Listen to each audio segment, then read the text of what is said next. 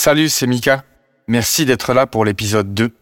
Tu écoutes les Chroniques d'un Cuisinier Lambda. Dans l'épisode 1, je t'ai parlé de mon enfance, de ma vie de jeune adulte. Et là, à partir de maintenant, je vais te raconter ma carrière et les leçons que j'en ai tirées. Tu remarqueras qu'à chaque épisode, tu auras une ambiance musicale composée exclusivement pour cette thématique d'épisode. L'épisode s'appelle « Mes premiers pas en cuisine », tu écoutes les Chroniques d'un Cuisinier Lambda. Abonne-toi, mets des étoiles, ça nous aide pour le référencement. Allez, c'est parti. Là, on rentre dans le vif du sujet. On est à Marseille en 2010. Coincé entre le Vieux-Port et le Panier. Première cuisine dans laquelle je travaille. Il fait 35 degrés dehors et à l'intérieur de la cuisine, il en fait 45. Je perds 14 kilos en 3 mois. Ces 14 kilos, je les perds en sueur, mais je les perds aussi en passion. Je suis le nouveau junkie de la cuisine. Je ne sais pas comment j'ai pu exister en dehors de cette fonction-là. Dès le deuxième jour, je me blesse. Personne m'a dit à ce moment-là que, au centre du fourneau, il y a une plaque en fonte qu'on appelle une plaque coupe-feu, sur laquelle reposent des petites casseroles de sauce. Personne m'a dit que cette casserole-là, il fallait l'attraper avec un torchon. Et je me colle la main sur la poignée, brûlante. Très vite, une cloque se forme, elle est grosse, elle me prend quasiment toute la main, un peu des doigts, elle est épaisse, et ça me lance très très fort. Je finis tant bien que mal le service et puis je pousse mon vélo jusqu'à chez moi. Et quand j'arrive chez moi, il est hors de question que je me mette en arrêt, mon deuxième jour. Alors ce que je fais, je prends une lame de cutter, j'ouvre délicatement toute cette cloque, j'enlève toute la peau, je mets à gaz, du désinfectant, je me bande la main avec une cuillère coincée entre le petit doigt et le pouce pour pas que ma main se referme pendant la nuit. Là, il s'est passé quelque chose de déterminant dans ma carrière. Quand je reviens le lendemain, la main bandée, mes nouveaux collègues de boulot me félicitent. Ils me disent que je suis un guerrier, que pour être cuisinier, il faut être comme ça. Rendez-vous compte à quel point ça a mis ma barre de résilience haute. Rendez-vous compte, un fardeau. Comment voulez-vous que derrière, après une blessure comme ça, sur laquelle je prends sur moi et je retourne travailler, comment voulez-vous que derrière, ma carrière de cuisinier n'en pâtisse pas ? Et on s'encourage là-dedans, nous les cuisiniers, dans cette résilience, dans cette souffrance et ces blessures qui font partie de notre métier. Et on nous dit, c'est bien, tu n'es pas parti, tu n'as pas laissé tomber l'équipe. Et à ces mots pour moi, j'en ai encore des frissons. À ces mots pour moi, je comprends que je rentre dans un cercle très fermé. Un cercle de guerriers, un cercle de pirates, et j'adore ça. Comme je vous l'ai dit, ça aura des conséquences derrière. Je perds 14 kilos, ma mère pense que je suis malade. Après, je perds 14 kilos parce que, rappelez-vous, je viens du fonctionnariat de la police nationale et que là, je fais 2 matchs de foot par jour. Et je dors plus. Je mange peu, et quand je mange, c'est que du sucre. Il se trouve que j'ai une pâtisserie orientale en bas de chez moi qui fait des gâteaux au miel, comme jamais. Alors qu'est-ce que je fais ? Je me bourre au sucre.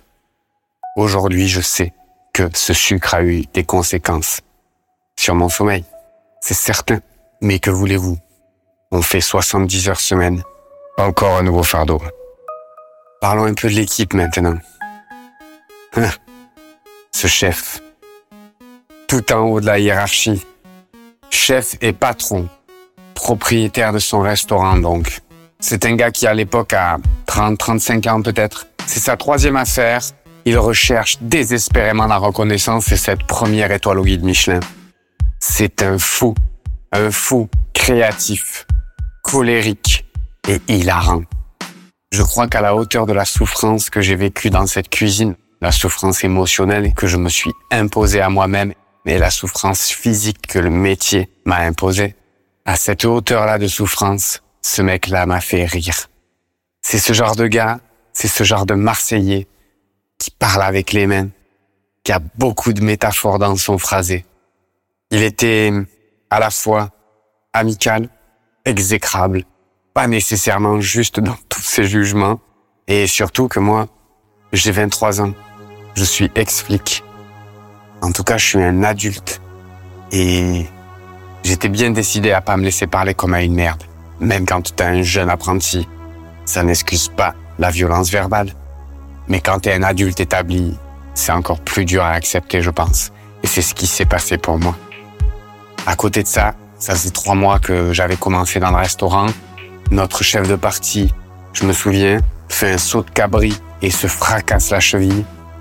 Et on se retrouve, moi, le chef pâtissier et le plongeur, seul dans le restaurant pour faire tourner la boutique.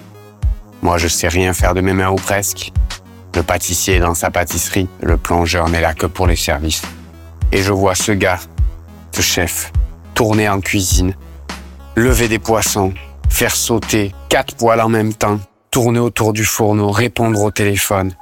Et je peux que admirer cette capacité et ce mental qu'il a. Je vois cette machine tourner et je veux être comme lui. C'est pas le mec le plus organisé du monde, c'est pas le technicien le plus fantastique. Par contre, c'est un artiste. Un artiste est dévoué à ce qu'il fait et qui déploie une énergie grandiose. Je veux être cette machine. Et je vais devenir cette machine de production. Je vais le payer aussi. Je vais le payer mentalement parce que du coup, je me suis imposé un contrôle sur moi fou. Et je vais le payer physiquement parce que à un moment donné, ton corps te lâche et il prévient pas quand.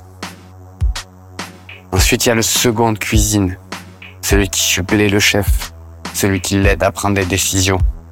Dans la hiérarchie classique d'une cuisine, c'est ça. Aujourd'hui, on voit des cuisines où les décisions sont prises en commun et ça, il faut l'encourager. Dans cette cuisine, le second est arrivé plus tard, j'étais déjà dans le restaurant.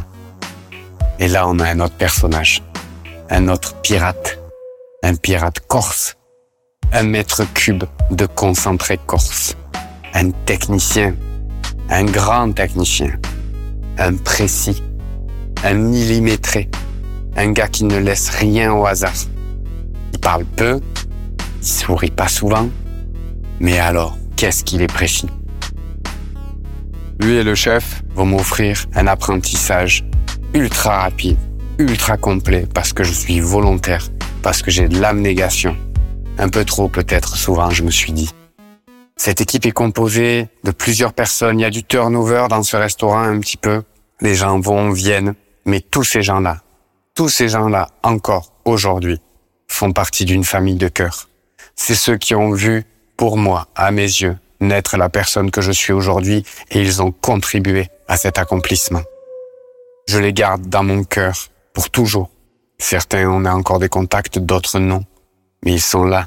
Ils sont tous là. On a navigué ensemble et toutes les entreprises dans lesquelles je suis passé, ça a été un peu ça.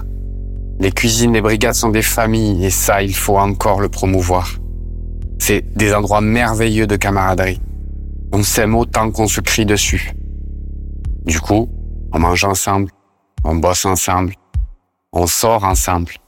Les après-services sont fantastiques. La vie sociale à côté, qu'est-ce qu'il en reste ? Pas grand-chose. À l'époque, je disais que 80% de mes amis m'avaient tourné le dos. Mes amis d'enfance, mes amis de l'école, ceux avec qui j'ai grandi dans les Garrigues à Marseille et dans la cité du collège.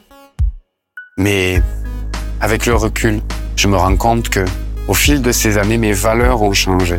Et ces valeurs changeantes m'ont fait me rendre compte que je suis celui qui me suis écarté de mes amis à chaque fois que j'ai changé de valeur. L'amour que j'ai pour eux reste intact. Alors ce que je veux dire, c'est que ne blâmez pas les gens quand vous prenez une décision. Cette décision-là, elle vous appartient et elle implique des changements. Dans cette cuisine, je me suis retrouvé par terre, à rire nerveusement de l'épuisement que je ressentais, à ne plus pouvoir bouger un bras, un orteil, tellement le jus me manquait. Les moments de détente en cuisine, c'est les moments de nettoyage. Ça me rendait fou. Pour moi, le nettoyage, c'était une corvée. Ma mère était un général du ménage et de l'hygiène. Elle se transformait en bête étrange. Et c'était des moments de souffrance, des moments où elle nous faisait faire le ménage. Quand je suis arrivé en cuisine, je râlais tous les jours. Tous les jours, je râlais à cause de ce putain de ménage. Jusqu'à ce que le pâtissier, un jour, me monte dessus et me dise « Mais enfin, tu ne t'étais pas rendu compte que c'était une partie de ton métier. Tu croyais que la cuisine, c'était juste goûter des sauces, couper des légumes. C'est aussi ça, ranger, nettoyer, recommencer. » Du moment que je l'ai accepté, les moments de nettoyage ont été un moment de détente. Et c'était merveilleux. Ça permet de décompresser, ça permet de rigoler avec les copains, ça permet de se faire des petits challenges. Parce que n'oublions pas, quand on a fini le ménage, c'est l'heure d'aller dehors, en dehors de cette cuisine où on a passé 14 heures. Et qu'est-ce qui se passe dehors? La nuit, les bars, les copains, les autres copains de la restauration, des restaurants alentours. Et ce qui est le plus drôle dans ces moments-là, c'est qu'au lieu de parler d'autre chose, qu'est-ce qu'on fait? On parle du travail. On débriefe de nos services. Et tout le monde se raconte ses histoires. Tout le monde se raconte ses expériences. Et c'est ça qui m'a donné le goût d'écouter ces histoires. Et c'est ça qui m'a donné envie de vous raconter ma chronique de cuisinier lambda. On a tous des histoires différentes et fabuleuses dans ce métier-là. On a tous des histoires à raconter. Des histoires authentiques, pas des histoires romancées. Et c'est ce que je m'attelle à faire dans ce podcast. Vous raconter mon histoire, ma chronique du cuisinier lambda. C'était les chroniques d'un cuisinier lambda, épisode 2, mes premiers pas en cuisine. À la production musicale, Zakin Music. À la narration, votre serviteur, Mika. N'oubliez pas que sur toutes les plateformes, nous sommes présents. Pensez à nous mettre des étoiles, likez, mettez dans vos playlists, ça nous aide pour le référencement. Je vous dis à très vite pour le prochain épisode.